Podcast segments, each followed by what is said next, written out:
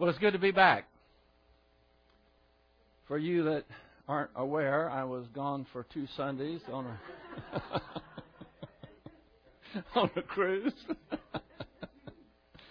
uh, we had a lot of fun. There is an occupational hazard when you go on a cruise. This is my third pair of pants that I tried on this morning. Food was plentiful. Let me put it that way. We thank you for praying for us. We did go through a storm. I think it was Tropical Storm Nicole. And there was some rocking and rolling for a while, but uh, the ship was never in danger. There was a few people that turned kind of green, but other than that, two ports of call, we did not, uh, we weren't able to to go to Jamaica or the Cayman Islands because we couldn't dock and the ports were closed because of the storm. But we had a wonderful time, and it's good to be back. So let's prepare ourselves this morning in our usual fashion. We'll have a few moments of silent prayer, the option of uh, confessing privately to God any unconfessed sins, which ensures the filling of the Holy Spirit. Let us pray.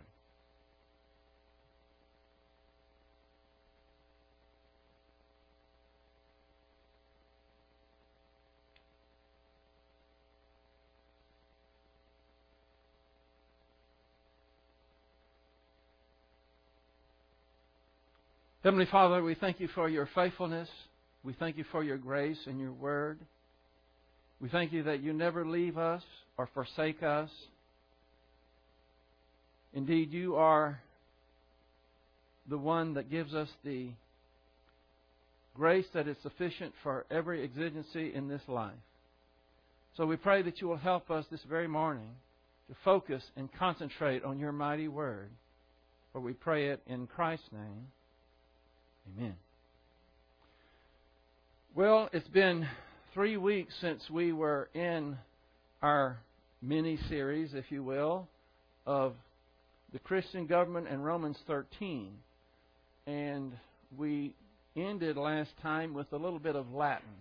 I don't remember I don't know if you remember that or not, but we're going to go back and look at a couple of words that I think are important for you to know, a few phrases that will help uh, read us back into the picture of what we're studying.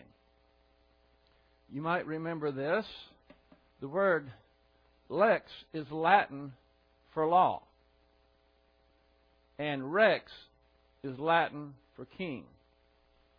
It was in the, I think, the 15th century that we had um, a man by the name of Samuel Rutherford that wrote a book called Lex rex.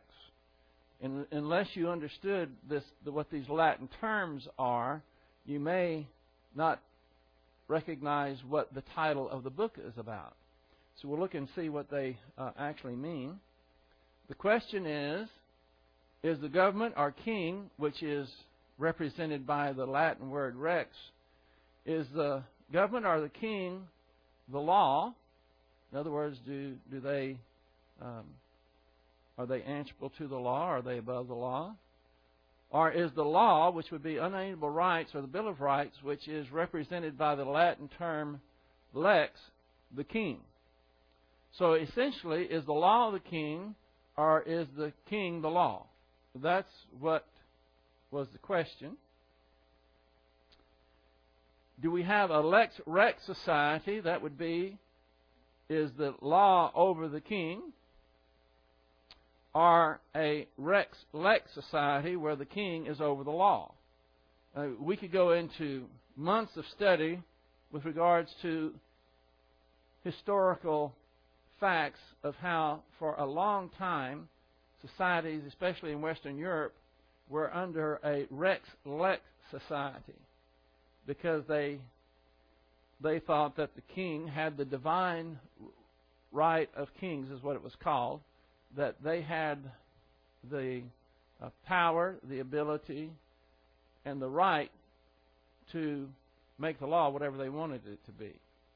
And when Samuel Rutherford came along and he wrote Lex Rex in the book you, with the title lex is above rex. So even in the title itself, it's showing that the law is above the king.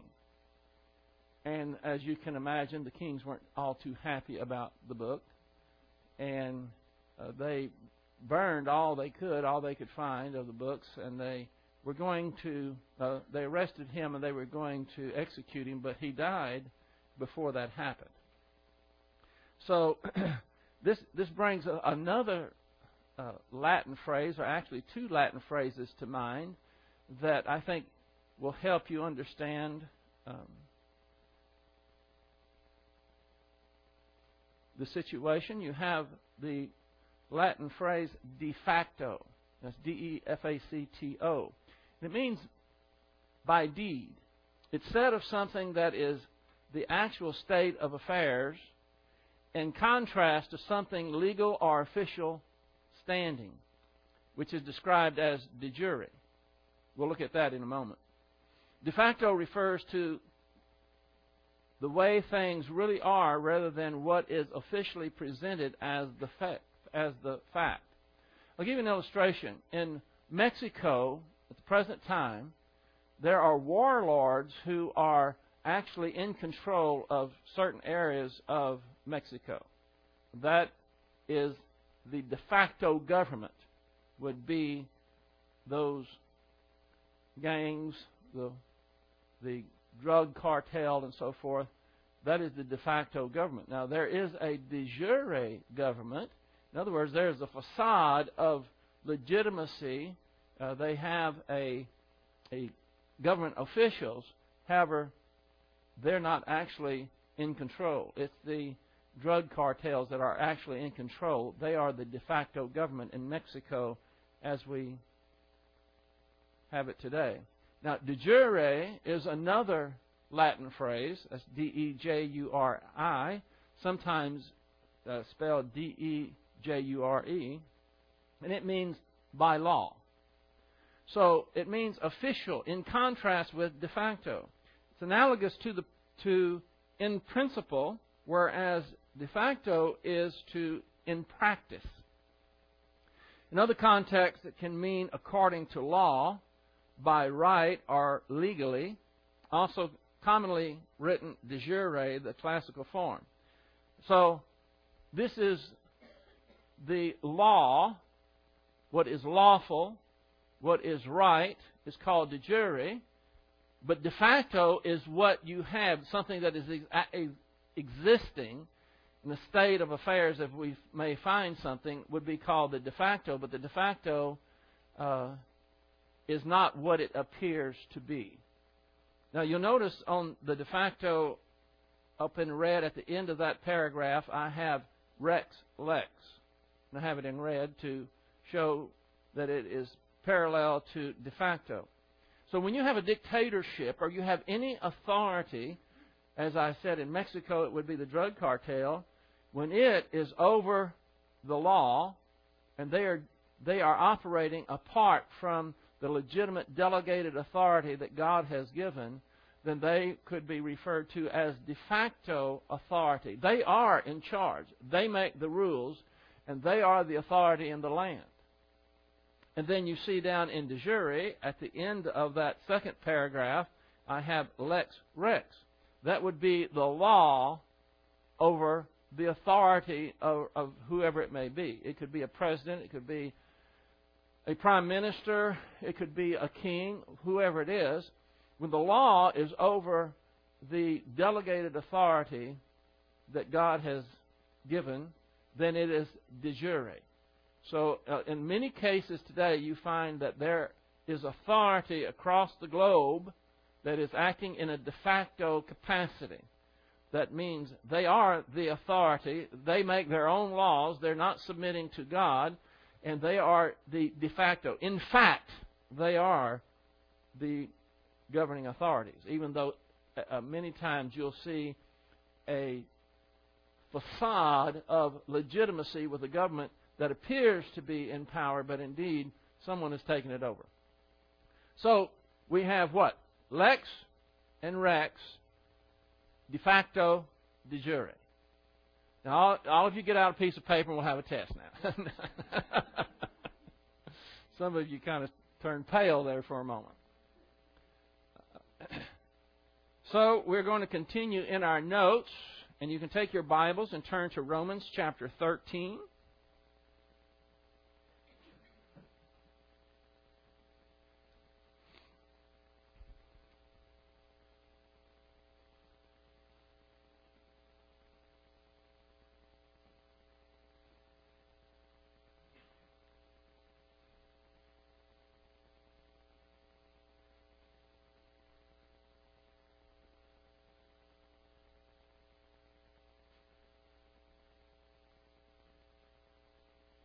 Or you could look up here also. We're going to continue our study today in Romans chapter 13, verse 5.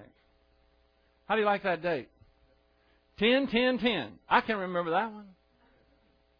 I don't know when that will roll around again or anything that you have the, the same numbers, but I thought this is a very neat day. This is the day that the Lord has made. Let us rejoice and be glad in it. It doesn't matter whether it's 10, 10, 10 or any other numbers. That's what we're to do. Okay, Romans chapter 13, verse 5. Whoop, what did I do? I just, all I did was hit a button. There. I don't want you to see while I scramble here. Oh, here it is over here. We'll try it again. Okay. Romans 13:5. Wherefore it is necessary to be in subjection, not only because of wrath, but also for conscience sake. I guess would be a good idea since we haven't been here in three weeks to go ahead and start with verse 1 so we get to continuity of the flow of things here. So if you have your Bibles,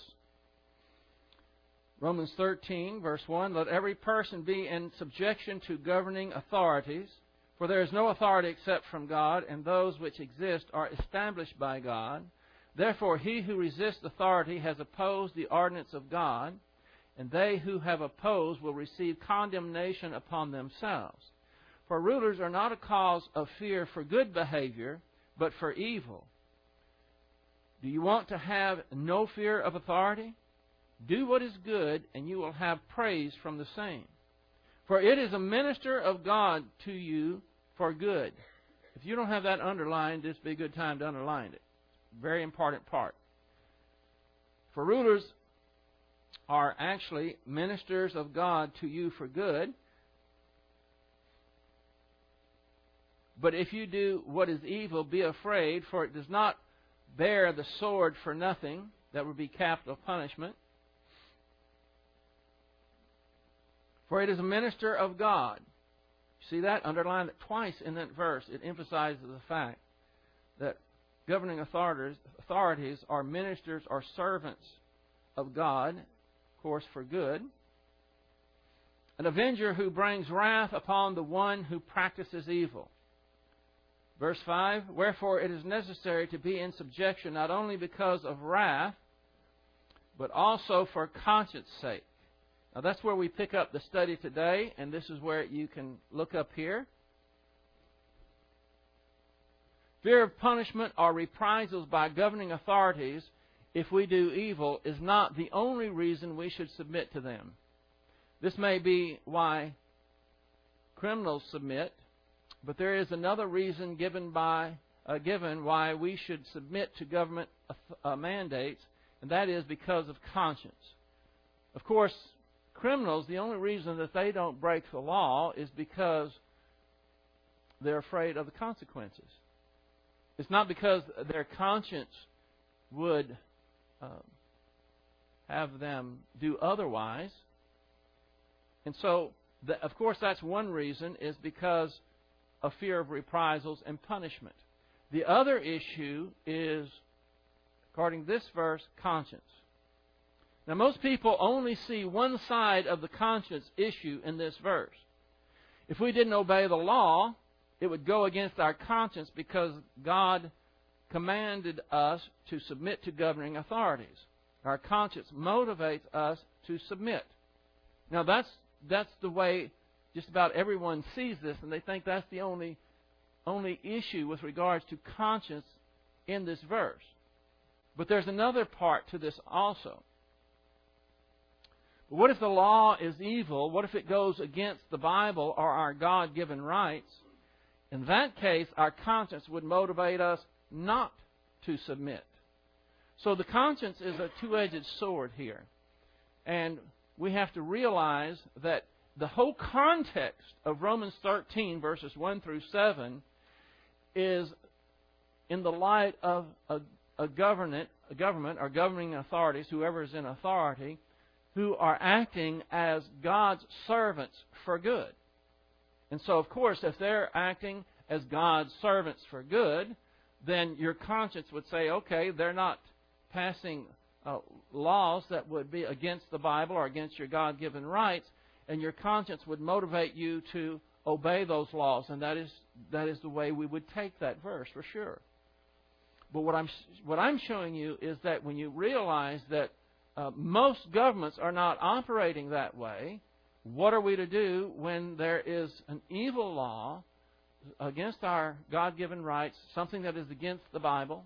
If the uh, government came out and said, for instance, that anyone who speaks out against a homosexual is committing a hate crime, and they forbid pastors to teach that homosexuality is a sin. Okay, that would be an evil law. And I would not obey it. Because if I did obey it, then my conscience would hurt me. It, it would be against my conscience. So in that case, I would I would use my conscience not to obey the law, but to disobey the law. You see the other side to this? Now, this side is not given here because the whole context has to do with uh, governing authorities operating as servants of God for good. But this is the other side to it. This is a quote from Romans 13 Revisited by Chuck Baldwin, February 27, 2009, newswithaview.com. This is what uh, Dr. Baldwin says. Paul makes it clear that our submission to civil authority must be predicated on more than fear of governmental retaliation. Notice he said, Wherefore we must needs be subject, not only for wrath, but also for conscience sake. I'm pretty sure that's the King James Version. Meaning our, obedience to civil authority is more than just because they said so. It is also a matter of conscience. This means we must think and reason for ourselves regarding the justness and rightness of our government's laws. Obedience is not automatic or robotic. It is a result of both rational deliberation and moral approbation. We've already gone through the, the three attitudes towards the Christian and his submission to government. If you'll remember, just quickly, I'll review those. The first view is that uh, God has delegated unlimited authority to the government, and we are to submit to everything. And we pretty well dispensed with that uh, pretty easily.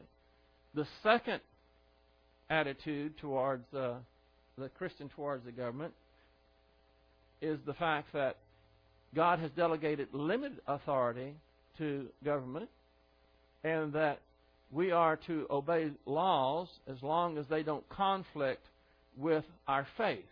I just gave an illustration a moment ago with regards to homosexuality. It is my faith, it is my, it's my belief based on my faith, and my faith is based on the Word of God, that the Bible condemns homosexuality and it is a sin. And I don't care what the government may say with regards to what I'm going to teach. If they said, we're going to throw you in jail because you're going to be committing a hate crime by saying that homosexuality is a sin, well, you'll have to come visit me in jail because I will not submit to such a, a law, statute, rule, or whatever it may be. The third attitude is that God has delegated limited authority to the government, not only in issues of faith, but also in issues of freedom and justice. And that's the three views. Now, what we're looking at here, sometimes when we're looking at the conscience with regards to Romans chapter 13, verse 5, if the law is a legitimate law, in other words, if it doesn't conflict with your faith with regards to God, and it doesn't conflict with your uh, rights, your God given rights, as far as the Bill of Rights is concerned, then you, your conscience would dictate that you obey that law. Whether you like it or not, you still obey it. But, however, if it is a, a law that is what I would call an evil law, that goes against your God given rights, against what the Bible has to say, against your faith, then you would be going against your conscience in order to obey that law. So I'm trying to give you the full 360 degree view of this verse. We are all, we are all subject to natural law, the law written in our hearts. Uh, Romans chapter 2, verse 15. I have that verse on PowerPoint. I wish I'd have just went ahead and put it here because I've been having a little war with my PowerPoint here today. Let's see where it is. Yeah, here it is.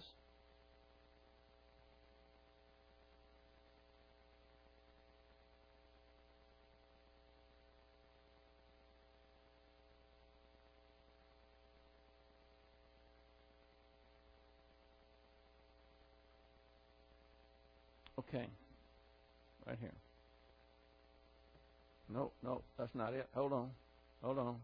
Hold on. Hold on. You're not supposed to see all that. Okay. all I was trying to do is get to the verse. Next time I'll just put it in the notes. So, this is what Romans chapter 2, verse 14 15 says. For when Gentiles do not have the law, do instinctively the things of the law, these, not having the law, are a law to themselves, in that they show the work of the law written in their hearts, their conscience bearing witness, and their thoughts alternately accusing or else defending them. So, the reason I brought this verse out is to help you understand that there is a natural law that God has put within all of us. You can call it the conscience, if you will. But the, the Gentiles were doing things that they were obeying the law that God gave the Jews, and they didn't even have the law because, according to Paul, God had already written the law in their hearts. It was their conscience. The Jews had the law, and they weren't even obeying it, but the Gentiles were, and they didn't even have the law. So I'm highlighting the fact that we all do have a conscience, and I am submitting to you that this conscience is superior to any man made law. So here we are back to where we were. William Blackstone was a studied and devoted Christian scholar who wrote the following Quote, This law of nature being co-evil with mankind, and that's not co-evil, it, it's co-eval, I guess that's how you pronounce it means it originated at the same time. So, this law of nature being co-eval, meaning originating at the same time with mankind and dictated by God himself, is of course superior in obligation to any other. It is binding over all the globe, in all countries, and at all times. No human laws are of any validity if contrary to this. And such of them as are valid derive all their force and all their authority immediately or immediately from this original. Y'all, y'all understand what this is saying? That the law that God has written in your hearts is superior to any God given, I mean, any uh, man made law. And the fact that man made laws legitimately operate from this law of nature or of conscience. And that was quoted from uh, William Blackstone of the nature of laws in general. The next phrase, but also for conscience sake. So verse 5 says, excuse me, Wherefore it is necessary to be in subjection, not only for the cause of wrath, now we're on the phrase, but also for conscience sake. We are to do good in order to please God and to do what is right. Our own conscience should restrain us from doing what is evil. Our conscience tells us it is right to submit to what is good. The other side of that coin is that our conscience tells us it is wrong to submit to what is evil. The battle cry of the War of Independence. Well, that's new. Just ignore that. I have a, a program that likes to take over sometimes. The battle cry of the War of Independence in 1776 was resistance to tyranny is obedience to God. Some allege that this was not biblical because that phrase is not found in a Bible in the, in the Bible. I have uh, there was an article that came out in the Berean Call. I think it was last year, and um, a person was trying to uh, say that we don't have the right to uh, refuse to submit to authority in any case. He would take that viewpoint number one. And he says one reason that this resistance to tyranny is obedience to God, this clarion call of the what the first war of independence in our nation, he says that it was evil and it was wrong and it was sinful because you don't find it in the Bible. And so I'm kind of responding to that. Just because a phrase is not found in the Bible does not mean that the principle isn't there. And I have some verses here to demonstrate that uh, I think the principle is there found in the Bible. James chapter 4 verse 7.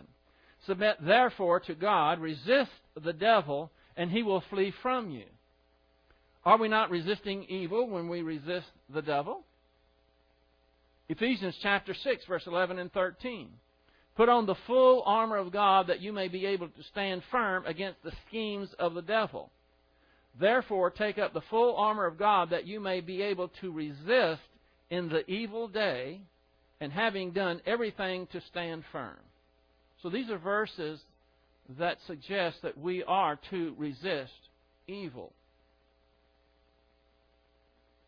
This is a quote from R.B. Thieme Jr., Christian Integrity Book.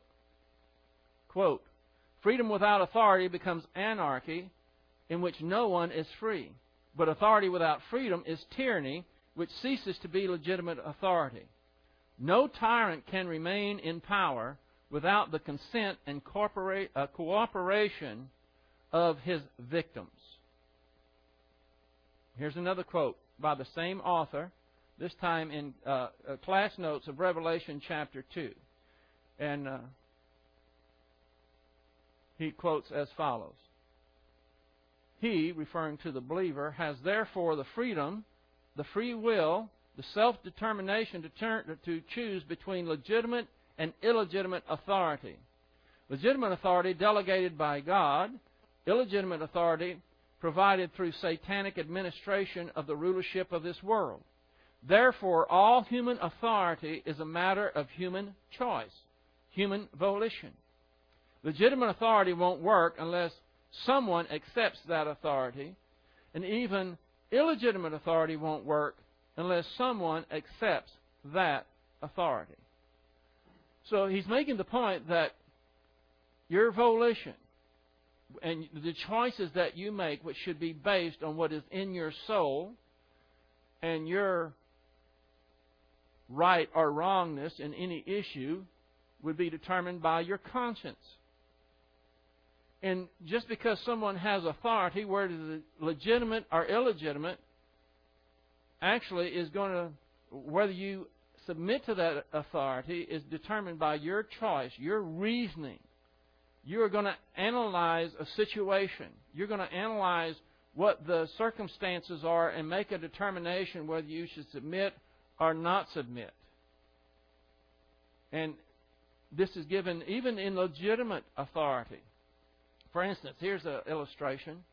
Uh, the husband is the head of the home. He has authority over his wife uh, according to the Bible. Ephesians chapter 5, verse uh, 22 and following, many verses.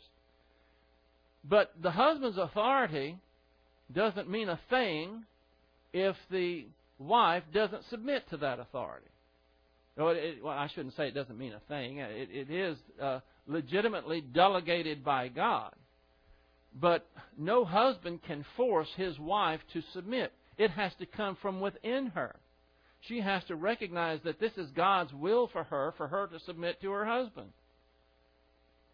Uh, ladies that are not married and contemplating marriage someday, remember that because that is part of the structure that God has set into marriage. And when you marry someone, I don't care if he has a full head of hair and a big grin and has muscles. Doesn't matter. All that will go away in time. And your marriage is going to be in jeopardy if you don't realize that God has commanded you to submit to his authority. But what if he's wrong? What if he's unreasonable? Well, what do you do?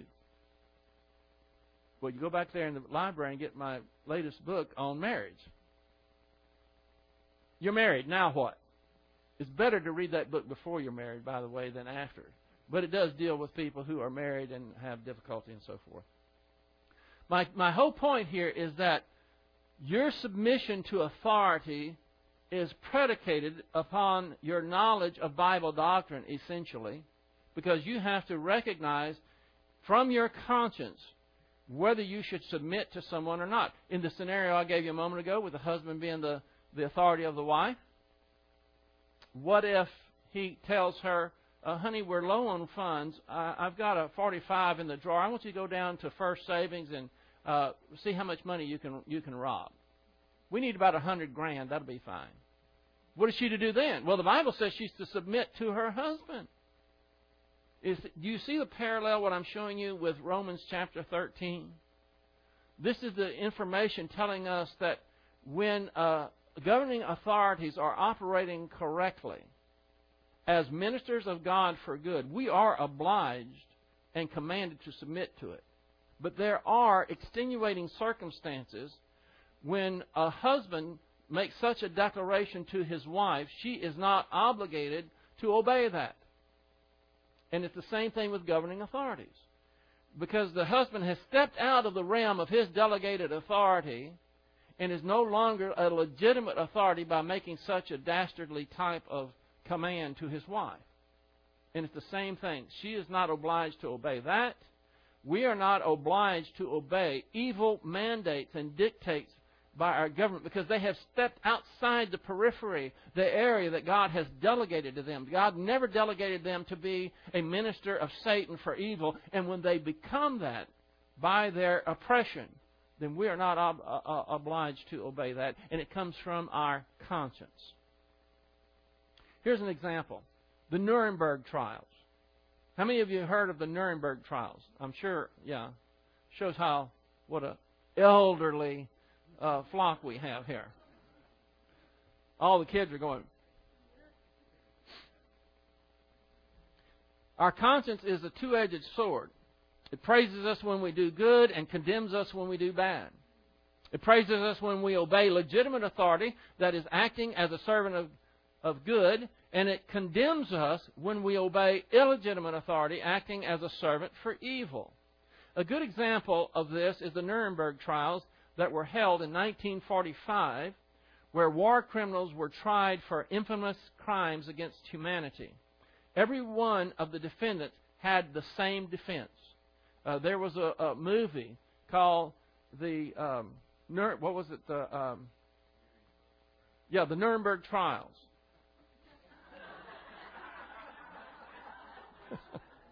Do I have it in here somewhere?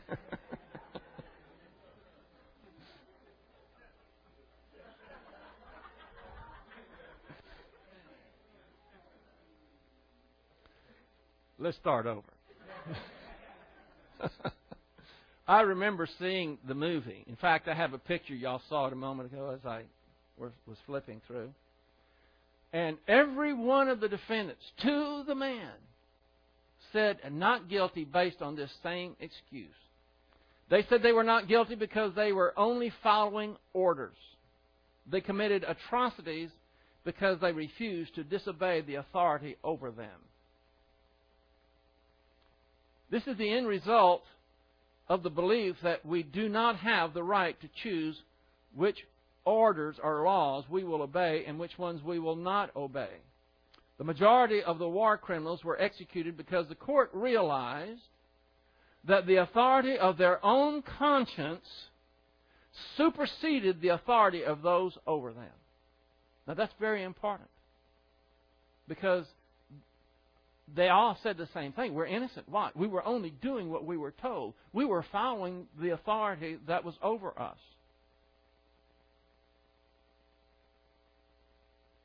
Let's see if I can go to the picture now.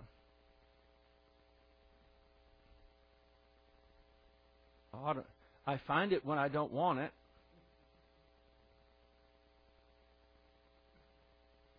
Yeah, here it is.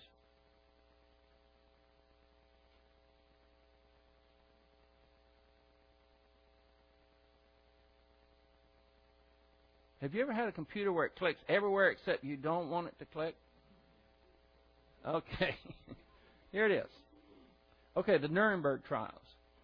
Defendants in the dock. The main target of the prosecution was Hermann Goering. Uh, Hermann Goering was a monster. Here he is right here. At the left edge on the first row of the benches, considered to be the most important surviving official in the Third Reich after Hitler's death. See, I can remember in the movie they had this. This is, a, uh, of course, a actual picture, but the soldiers back behind with the white helmets, they depicted this perfectly in the film. Um, are you sure the movie wasn't called Judgment at Nuremberg?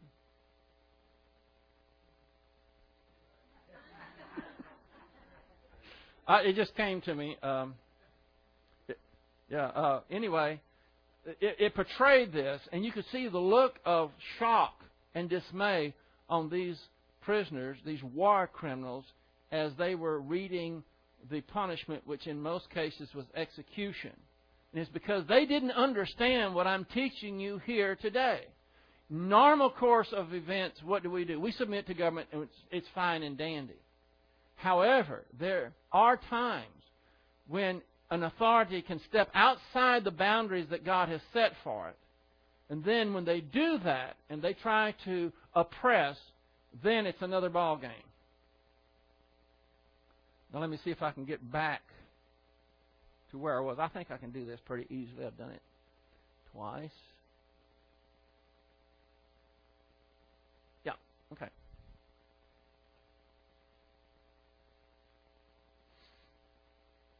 Uh, I touched no button.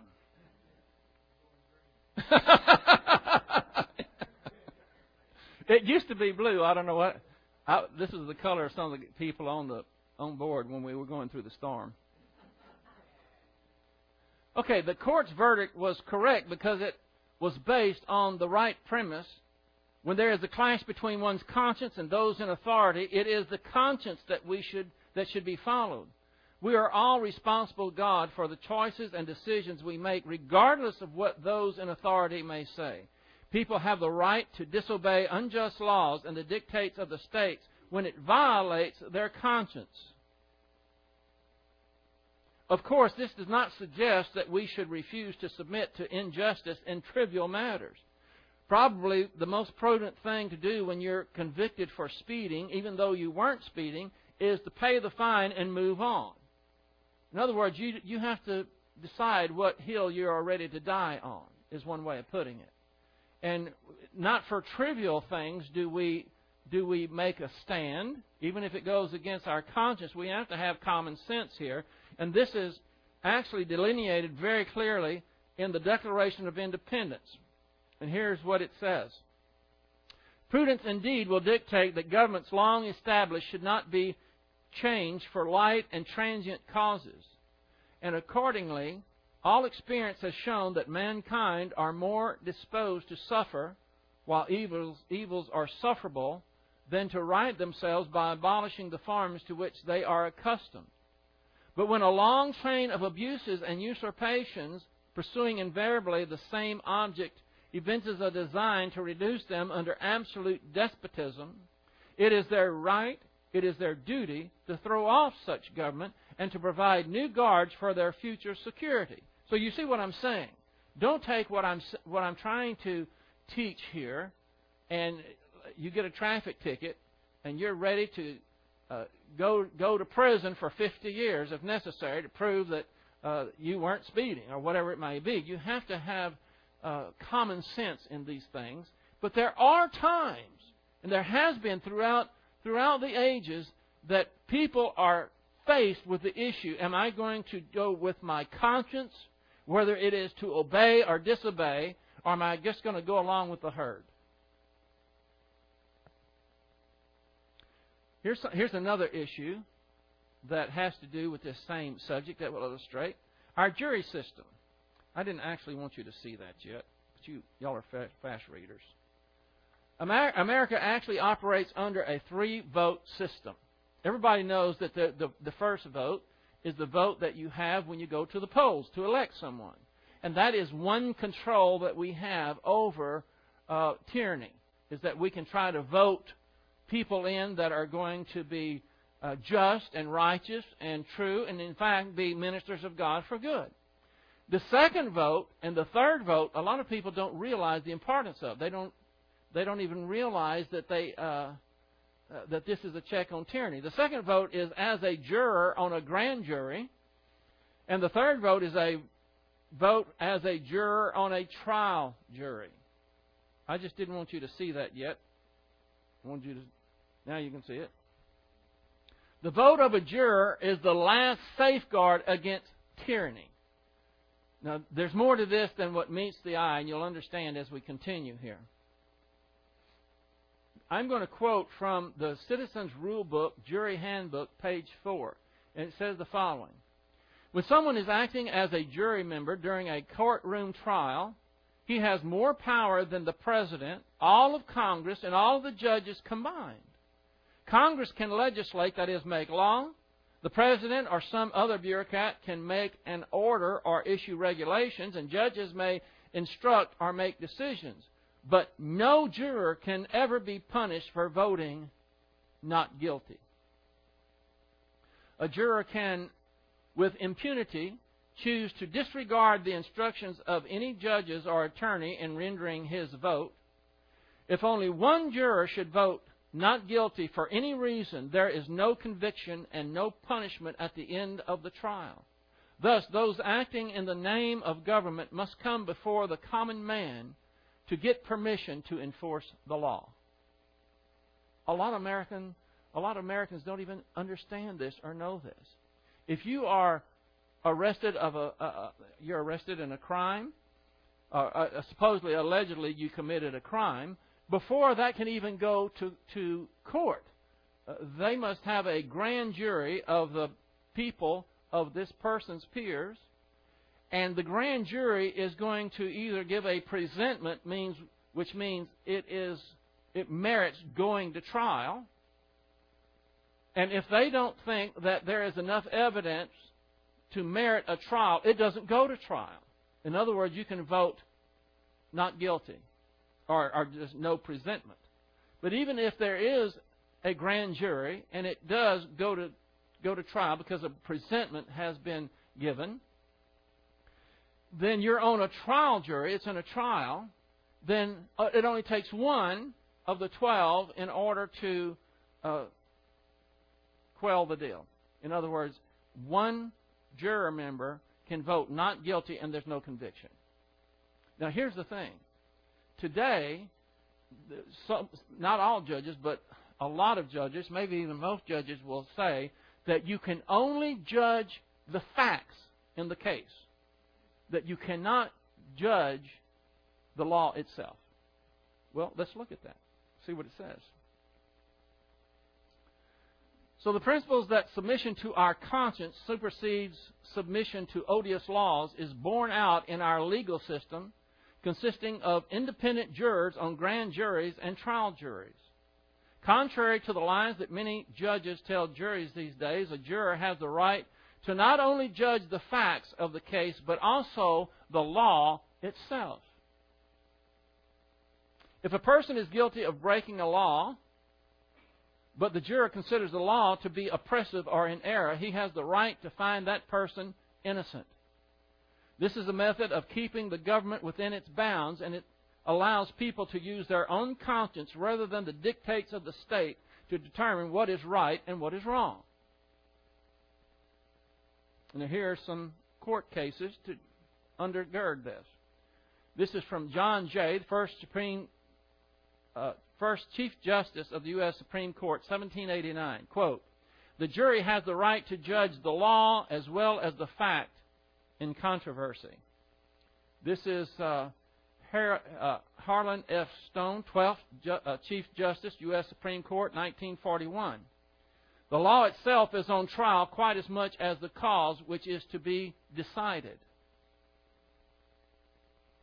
Here we have Samuel Chase, U.S. Supreme Court Justice, 1796, signer of the unanimous declaration, says following The jury has the right to determine both the law and the facts.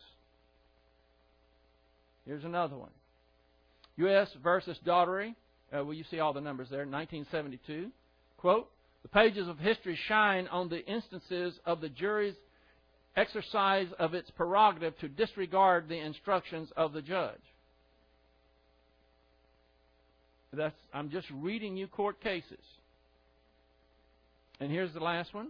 Uh, Johnson, engraved in Minnesota State Capitol outside the Supreme Court chambers.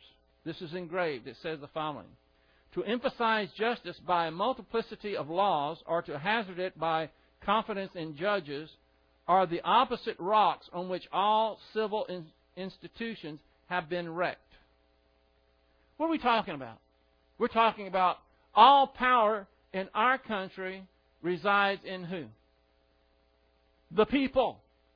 The people. And this is the last check, safeguard against tyranny when, you, when anyone is on a jury. If, if the person is guilty of the law, but in your own conscience you think, well, that law stinks. That is, it's, it's an unjust law. It is an evil law.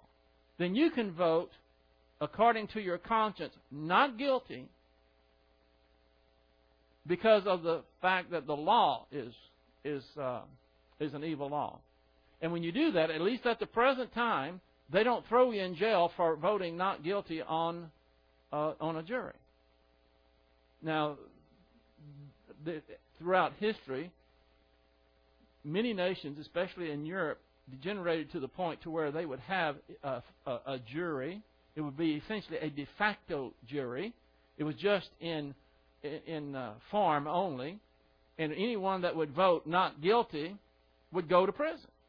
But we don't have that. We this is uh, what I'm showing you is the importance of your conscience with regards to authority, and your your conscience as to God is superior. Period. Okay, Romans chapter 13, verse 6. We're just about out of time, but I probably ought to stop here, but I, I've never learned. I try to squeeze out every little bit I can.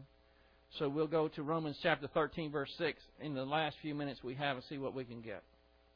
Romans 13, 6. For because of this you also pay taxes, for rulers are servants of God, devoting themselves to this very thing. The authority structure of government for mankind requires support. Therefore, it is our duty to pay the taxes that are legitimately owed. So the context suggests that taxes are paid for the support of those who are servants of God, who devote their time and energies to administering government under God. This is, this is legitimate. It is only right that those in government be supported by those they serve, since their time is spent administering the affairs of government for the people. That's what this is about, and it's just and it's right. For rulers are servants of God. This is the third time governing authorities are referred to as ministers or servants of God. Have you noticed that? The third time. Uh, Paul is trying to emphasize that government is not above the law, it's not above God. They are servants of God. They're God's ministers. Only in this case, we're going to look at the word uh, uh, it's a different word here. We'll see in just a moment. The context consistently refers to rulers who are servants of God for good. Everything is predicated upon this fact. It is an error to apply the mandates of submission found in these verses to governing authorities who are ministers of Satan for evil. Levying taxes is a serious business. Many wars have been fought over taxes. It certainly was an issue in the first war of independence. That's what I like to call what is normally called the Revolutionary War. I don't like that term because it's a misnomer. It wasn't a revolution. And nothing that I've said through this whole series advocates revolution. It is against the Bible. It is a sin if you engage in revolution against uh, uh, authority, period. And that's not what this is about. But they recognized that uh, part of the oppression that they were experiencing was certainly a tax issue, as well as the Second War of Independence, which is normally called the Civil War or the war between the states, and it was neither one of those. Remember, we already went through that in this series. It was a war of independence. It was the war of northern aggression, if you will. So, in both those wars, taxes were a big issue. Uh, I think I'll end on this note right here. Servants of God, we have a Greek word here which is uh, liturgos, L-E-I-T-O-U-R-G-O-S. It's a noun. It's uh, a nominative plural masculine from latos, which it's a that's a, a, a noun that's a feminine noun, and it means of the people, plus aragon, which means work. So it means one who does the work for someone else. That's where we get that word. It's also where we get the word uh, liturgy. We don't have liturgy here. Uh, we're, we're not a liturgical church. I don't want to get into that. I've just got a few minutes, so I'll just press on. Uh, the word is different from the word translated minister, which is used twice in verse 4. That word is diakonos, which is referring to just a servant. The word there means service, but this word refers to one who does the work on behalf of another. So it, has a different meaning here. And we'll end on this point right here. Just as the Levites in Israel were supported by the 12 tribes, so governing authorities are to be supported by taxes from the people. Why? Because the Levites were ministers of God, and those in governing uh, the governing authorities are also ministers of God. And they are to be supported because they are doing work for the people. We're going to close on that point. Um, we probably only have maybe one more uh, next time we meet. Very possibly might conclude this series. Uh, but in the meantime, I'd like everybody please to bow their heads, close their eyes. It's very possible that we have someone in here that is not a believer in the Lord Jesus Christ, and the issue for them is not one with regards to their relationship to civil authority, but their relationship towards the Lord Jesus Christ. That is paramount. That is of the ultimate. Jesus Christ went to the cross and paid for your sins. He died, was buried, and resurrected. And now he offers eternal life to anyone who will trust him and him alone for it. Salvation is not of works, it is by grace, undeserved merit. When you believe in Jesus Christ, you receive eternal life in God's own righteousness. And you can do it right now simply in your own soul, in your own mind, telling God the Father that this is the time that you're going to believe in the Lord Jesus Christ and trust Him and Him alone rather than your own works in order to get to heaven. And in that moment, you are born again. Your ticket to heaven is guaranteed. Now the issue is to learn and grow so that you can be a faithful servant. Now, Father, we thank you for this time you've given us to focus on these things. It may be hard for some to get their head around this. We pray that we will have an open mind so that we can make decisions based on our conscience directed towards you that will be pleasing in your sight. And we pray this all in Christ's most high and holy name. Amen.